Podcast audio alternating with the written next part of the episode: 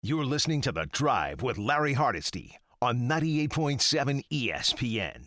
Nets are in action right now, holding their own against Memphis. No Ja Morant, but listen, they played better last year without Ja Morant in some cases than they did with him. So this is going to be an interesting thing. It's the return of Kyrie Irving also, so we'll keep an eye on that for you. But we'll start with the Knicks, who you could tell you knew that it was coming.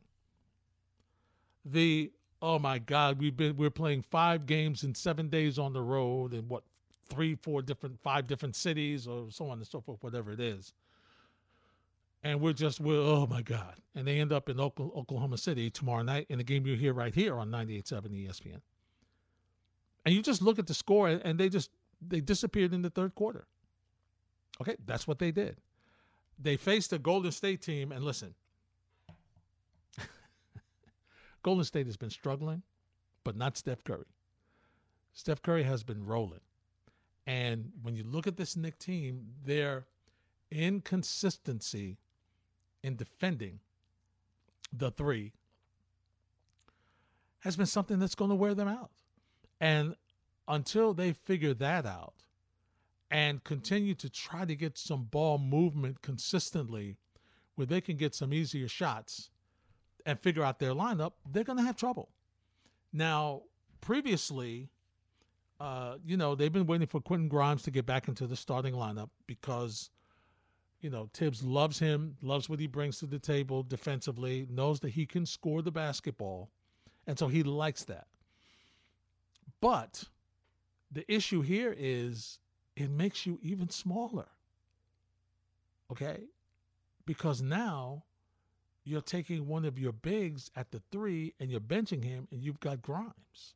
So you're really going with a three guard offense where you move Barrett to the three. Okay, and uh, you know it. It's it's just it's an issue. Okay, and the other issue is, and we've talked about it a lot, and I'm sure he will pick it up as I've mentioned before, he has had the tendency to start out slow, he being RJ Barrett offensively. But he had another bad shooting performance today. Again, 3 for 11. One of three from three, five or six from the free throw, he had 12 points. He was a minus 24 in the plus minus while he was on the floor. Jalen Brunson was the guy today 11 for 21, 27 points. Uh, Julius Randle, 4 of 11. Hartenstein, 2 of 5. Grimes, 4 of 10. Not a lot. And the bench has really, the bench has struggled. Obi Toppin, 16 minutes, didn't score. Jericho Sims had five rebounds and five points in 16 minutes. That's not bad. You know, good for him. That's what he brings you. Uh, Mitchell Robinson, uh, you know, you figure it's going to take him some time to get back from his injury. Two points in 17 minutes. Derrick Rose had seven points in eight minutes. Not sure why he didn't play more. Uh, obviously, it was a, blowout, a blowout because McBride got a chance to play. He had nine points in 14 minutes. And Immanuel Quickley had six points in 28 minutes on one of six shooting. And what's really interesting is that usually at the at the beginning of the season, this Knick bench was playing pretty good. They were able to change the tempo. They were able to get out on the break. They were able to change the, the tone of the game. And in some cases, the uh, starters were struggling. But now what you see here is that this Knick bench is messed up. And it's messed up for several reasons. One is because you're not getting consistency from Derrick Rose. I saw him limited today. He looked better, but he almost, when I've seen him previously, looks like he was going in slow motion. He really looks like he's not healthy, almost to the point, really. He looked like he was sluggish a little bit. Also, now that they've moved Evan Fournier to the bench, he's hardly playing because they're more of an up and down transitional group. You can't find he's not that player. I mean, he's getting a lot of DNPs. He's got to be on the move come trade deadline. It's got to be. I don't know what they're going to get for him. I don't know who wants him. Maybe it'll be a playoff team that feels that they can use another uh, a three point shooter. But he just he, he has not been able to play because he just doesn't fit in what they're doing. Immanuel Quickley has turned into a guy that can't shoot. Now that they worked on him so much and being a point guard, he doesn't seem like he can shoot the, the, the floater that was so good for him when he was a rookie.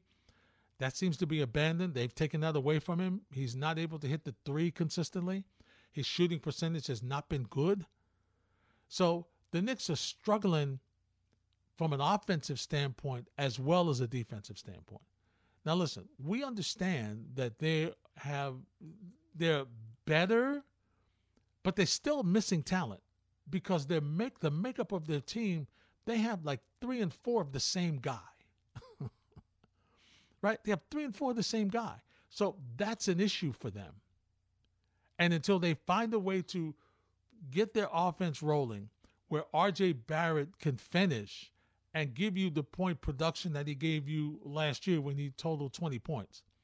To be fair, average 20 points. To be fair, this is probably the first bad game that Julius Randle's had from a production standpoint. Okay, from a production standpoint. He he's he's produced, he's put the numbers up, and in a lot of cases he's been the best player on the floor for them. And yeah, I know a lot of people don't like how he performs. It's like, oh my God, he's hard to watch. He's just. You're right. But he's given 20 and 8. And for this team that has trouble scoring from more than two or three positions, you need the 20 and 8. He and Brunson are your two best players. So you need pro- production from them. The issue still with this Knick team is going to be how do they find ways to defend? Because they're not really in the position to outscore you because they don't have that t- that much of, of talented offensive players. So that's going to be the thing there. So it bears to watch. They've got OKC tomorrow. And you know what OKC did to them here. So they have a chance to to avenge that loss and then they'll come back to the garden and we'll see after the long road trip what Tom Thibodeau can do and what, you know, offensively can be done. Uh, they still have an opportunity if they can beat OKC to go three and two on the road trip, which, considering how it looked before they started, you would you would be ecstatic at three and two if you were a Knick fan. Ecstatic. And I don't care that Jokovic didn't play in Denver. You know, they, they still they're more talented than the Knicks. They still could have beaten them. Didn't do it. They beat a Phoenix team that at, at that point had 10 wins. It was one of the best teams record wise in the West. They beat them. So, you know, that's the way it is. You take it. You take that. Doesn't matter who plays, you win the game. Because if if you were criticizing the Knicks, you would have killed them. What? No, Jokovic? And you still lost? No local No Joker? And another player out, and they, and they couldn't beat them then. How are they to beat them? So the fact that they won, good, you'll take that. I still need to see what Thibs is going to do to try to shore up the defense a little bit. And I know people like Larry, all you just talk about defense. It's the NBA. People score. I mean, it's scoring. That's what it is. Yes, but every team has to have an identity, and the Knicks' identity is defense. And the one thing is not, is not so much the schemes are bad. It's that the effort was bad. And see, that's the thing that was intolerable for me. The fact that the effort, the, the effort that they were putting out was just not good. As far as the Nets are concerned, listen, you've got some positive things going on. I think over the past week, Ben Simmons has played better. You're starting to see him be more active. Uh, Kevin Durant has been Kevin Durant. Okay, he is a superstar in this league. He's efficient. He's great. So he's a guy that's able to give you points and able to to go wherever he needs to go. I mean, he's a, he's a, he's a top he's a top ten player in the league. He's not even close. Top five, top five player. So you have that. Now you missed Kyrie Irving. I think from a distraction standpoint, it was good that he was away. You still missed his scoring. You missed what he could bring to the table. And now that he's back, it's it's going to be interesting to see how this team takes off. Because early when he wasn't there, they the Nets acted like they really didn't miss him. right? They played well. The ball was moving. Everybody else was doing what they needed to do, and that's what was happening. But you can see there were some games that had he been there, you would have, you know, you would have won those games. So you got some positivity from Ben Simmons. Some of the younger players that you're that you're putting out there starting to get some experience. You understand the frustration with KD about some of the, you know, these are who they got me out here playing with. I'm doing the best I can. You, you understand the frustration. But now, let's see what they can do. Can they go on a run? I mean, tonight, what he's got 12.6 of eight field goals, a bunch of layups, but that's what he is. he's not the guy that's going to be hitting the three. As long as he's active, he's going to the basket, he's defending, he's seeing the floor, he's giving, he's passing the ball. That's what you got Ben Simmons for. You didn't get Ben Simmons to come in here to average a triple double. That's not his game. His game is de- defense and passing. That's what he brings to the table. And that's what he's starting to do. So we'll see what happens. I think um, Jacque Vaughn made an interesting statement when he said, listen, Kyrie's coming back, but he's got to be on this train. And on this train, he's got to be, he's got to hop on board and let's go. And right now, that's what I think he wants to do. He just wants to play and put all this off the court stuff behind him. And if the Nets can go on a run, who knows what can happen? Who knows? 1 800 919 3776. More of the drive next on 98.7 ESPN. You're listening to The Drive with Larry Hardesty on 98.7 ESPN. Are the Jets ready to bench Zach Wilson? Are they ready to make that move? It appears as though they haven't. It appears as though, as though they aren't. Robert Saleh was asked point blank in the postgame, did you ever consider Mike White? He said no. He also said that he didn't think they were going to move the football in the second half. was there anything that you saw that gave you an impression that you could move the football in the second half? No. Something's got to give. So either Mike LaFleur is under fire, pressure for him to come up with a much better game plan than what they had against New England, against Chicago.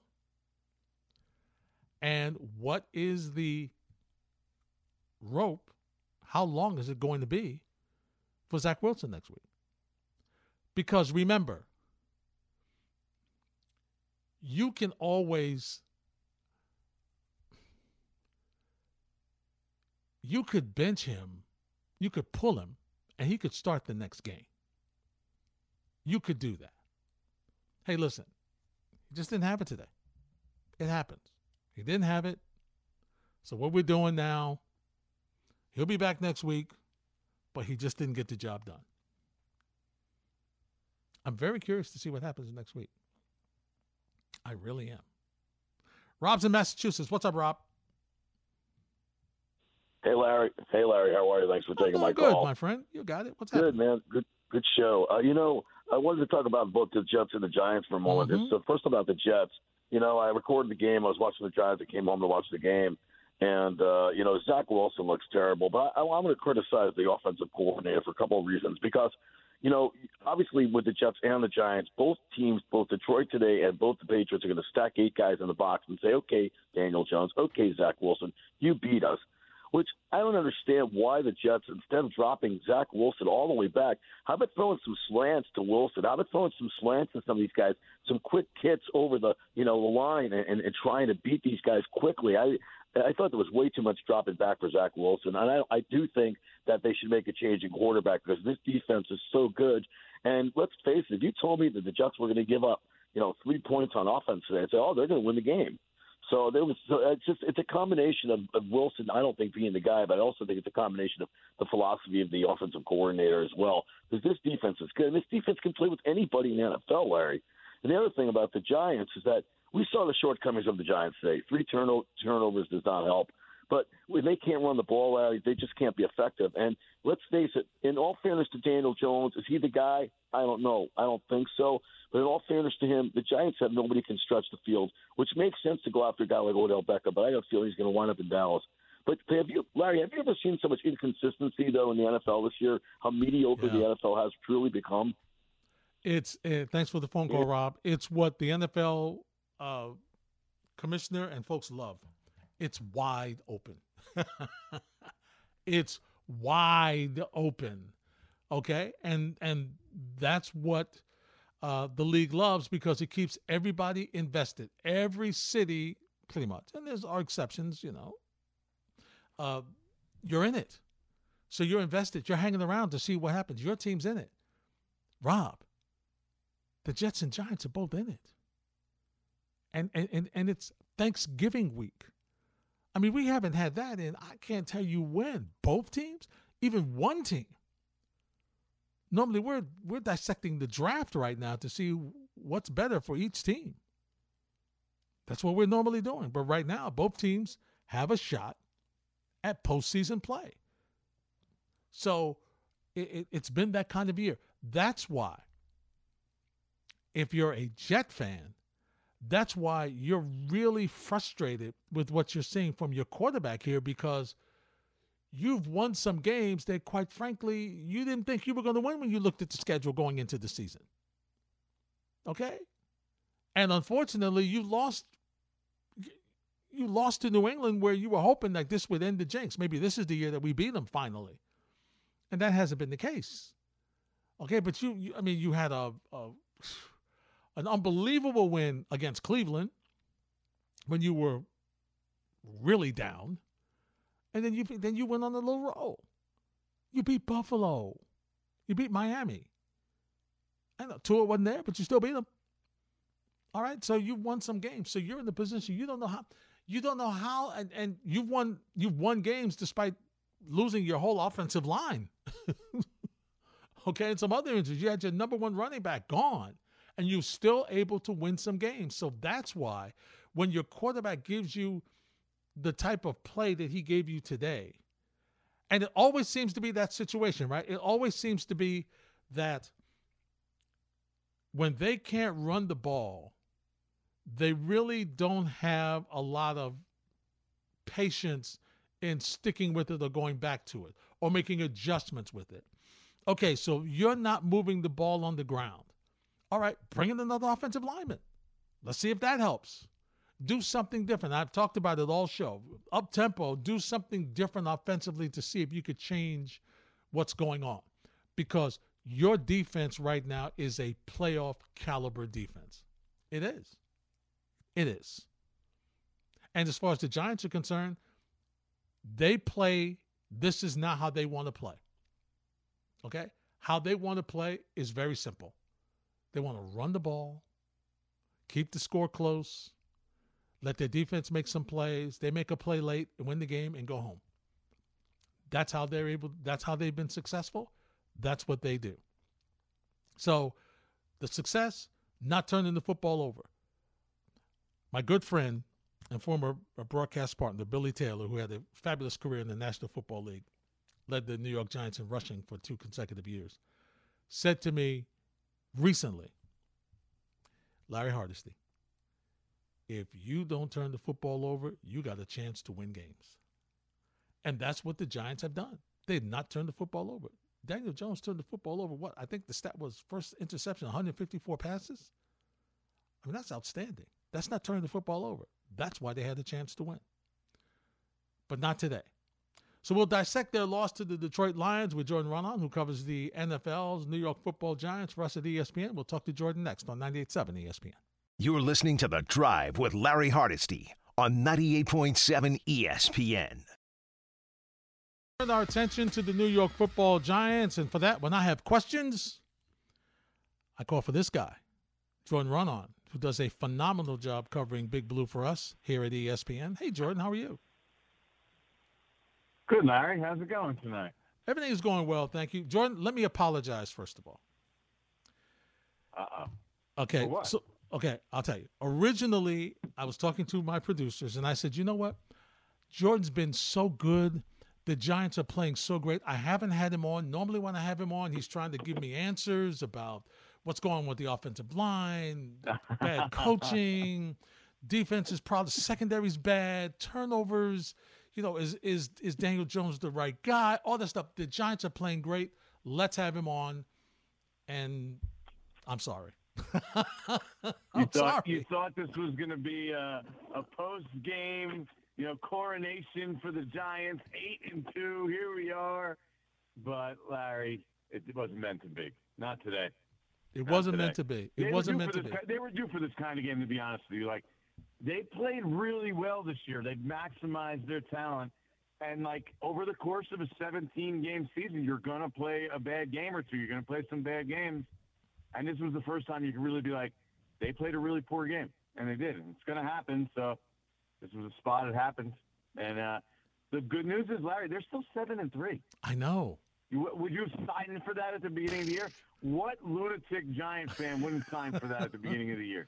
Listen, you would have signed for it at the beginning of the year because it would have given you something to. You're actually, you're actually can talk. You can think playoffs, Jordan.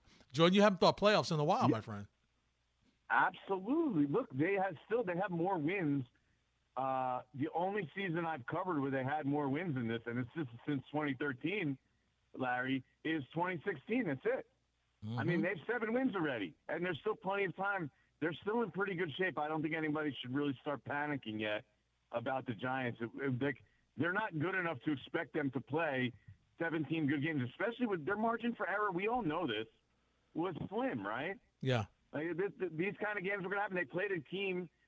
If you think about it, the best two offenses they played this year, especially when you look at passing the football, at least from that perspective, have been Detroit, at least rank-wise entering today, Detroit and Seattle, hmm right? And they lost both those games. I mean, so when they when the, the matchup when they face these bigger, better passing offenses, teams that can hit them with big plays and make have their quarterback beat them, those are the games that the Giants are probably going to struggle the most at, especially when their secondary is as decimated as it got to by the end of that game.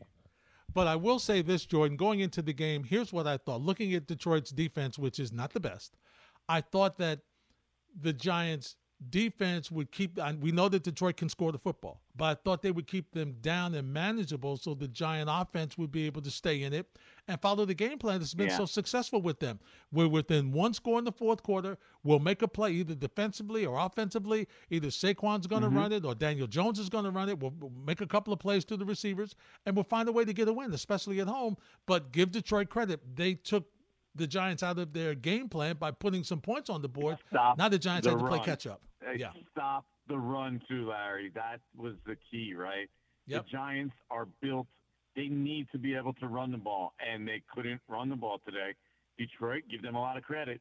They did a tremendous job of stopping the run. I mean, they were in the backfield. Saquon was getting hit behind the line of scrimmage. I can think of at least a handful of times he's getting hit behind the line of scrimmage, and everything changes for this offense when they if they can't run the ball. Yeah. Uh, what's the latest on Wan'Dale Robinson? Yeah, it doesn't look great uh, with Wan'Dale Robinson right now. There's some, there's definitely concern from some people that I talked to that it's a serious knee injury, uh, which is pretty unfortunate because he was having the best game of his career prior to the injury, which was on the first play of the fourth quarter.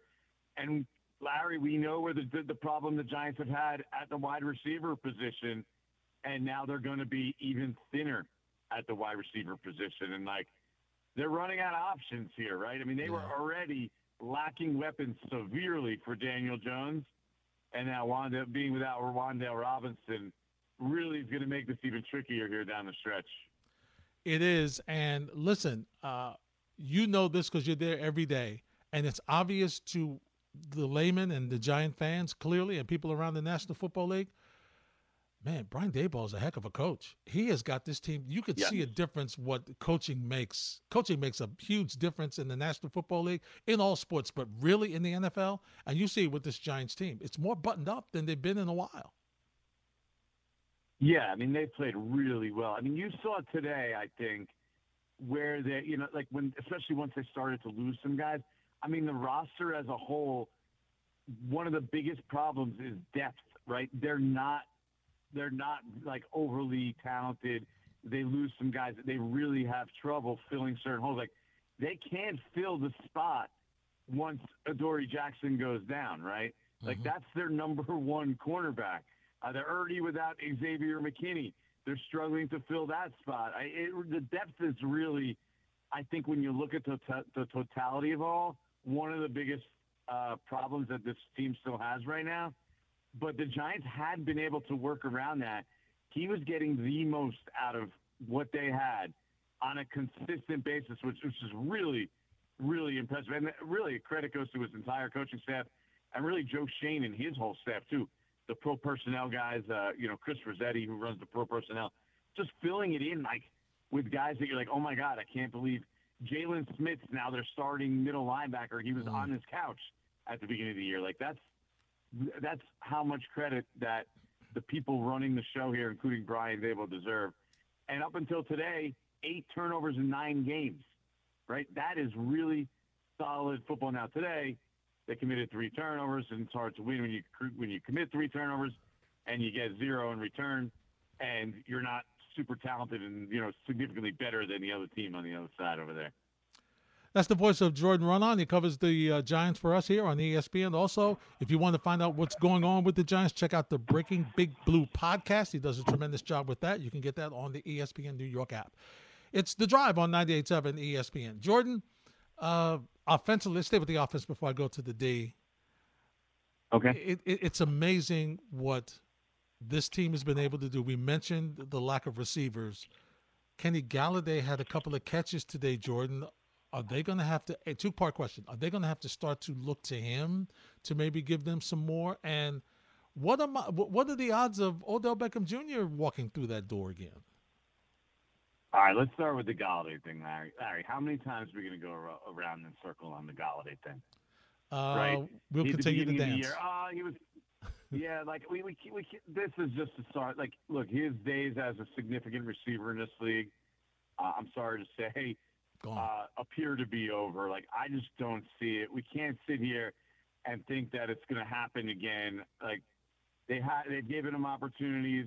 You keep thinking maybe something. I mean the explosion just isn't there. You, you, you saw the problem in the summer, like, okay, maybe the regular season comes, he gets a little healthier. It didn't happen. They literally benched him for like David Sills and Marcus Johnson. Right? That that's what the Giants thought of where Kenny Golladay was at, even before he got injured. Then he gets injured. We're like, all right, one more shot. Let's let's try to let's try to make this work. And then we saw what happened last week. So they put him on the bench. He's playing like as a part-time player now. Like it's just not going to happen where you can rely on him to be a consistent contributor and he's going to make a lot of plays. So, with that being said, do they now turn to Odell? Uh, man, I think that's going to be tough.